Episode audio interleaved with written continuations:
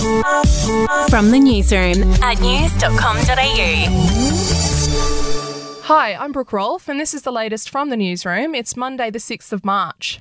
We'll start with the latest on that shocking murder of a 40 year old father who was shot and killed outside a Sydney gym last week in front of his 12 year old son. Underworld sources have told the Daily Telegraph the shooting could have been in retaliation for the kidnapping of a Sydney businessman in October last year. There's no suggestion the father was involved in the kidnapping, but sources have said his murder could have been a warning sign to criminal group members, some of whom attend that gym. Moving on, Aussie homeowners are being told to brace themselves for another rate rise tomorrow. The RBA is expected to announce a 10th consecutive hike, lifting the cash rate to a decade high of 3.6%. That'll add about $95 to the monthly payment on a $600,000 mortgage. Overseas now, Donald Trump has announced that he won't drop out of the 2024 presidential race, even if he's indicted. Mr. Trump is currently facing several investigations, but he told reporters over the weekend that if he does get charged in the future, it'll probably increase his poll numbers. To sport, Ricky Ponting says if David Warner wanted a fairy tale finish to his Test cricket career, he should have retired a couple of months ago. Warner had a shocking series in India, scoring just 26 runs in three innings before returning to Australia with an elbow injury. Here's what Ponting had to say on the ICC Review podcast.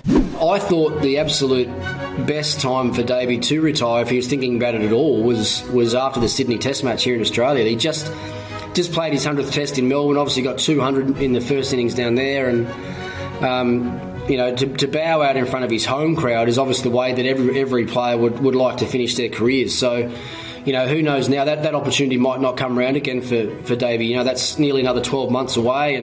We'll be back in a moment. Hey, I'm Felicity Harley and I host Healthyish, where we chat to experts, influencers, and people in the know from around the globe to arm you with the knowledge to make healthier decisions for your mind, body, and soul. I think if we're going to be focusing on health, like sleep is probably the biggest component oh, of that. I, I think sleep is the cornerstone. Like choose the harder option because I've never woken up and gone, I regret that run that I went at 4 a.m. I've never done that. Search for Healthyish and Extra Healthyish wherever you get your podcasts. To royal news, it's been confirmed that Prince Harry and Meghan Markle have been invited to King Charles's coronation. The pair received an invite via email over the weekend, but haven't yet announced whether or not they'll attend. And finally, still on Harry and Meghan, Rebel Wilson has revealed what the pair were like when she met them at an event. Rebel told US talk show host Andy Cohen that Harry couldn't have been nicer, but here's what she had to say about Meghan. Then Meghan was not as cool. Oh, it was, really? wasn't as naturally warm. But maybe I don't know. My, and then my mum, being Australian, just asked her all these like slightly rude questions, Oh, and I was like, like what? What was she like, asking? Where are your kids? And like, things like that. And I'm like, Ma, don't ask her that. Well, then maybe that's why she was. Maybe that's why she was a bit like, who are these annoying, annoying convicts from Australia? That's the latest from the newsroom. We'll be back with another update soon. Follow or subscribe to From the Newsroom wherever you get your podcasts.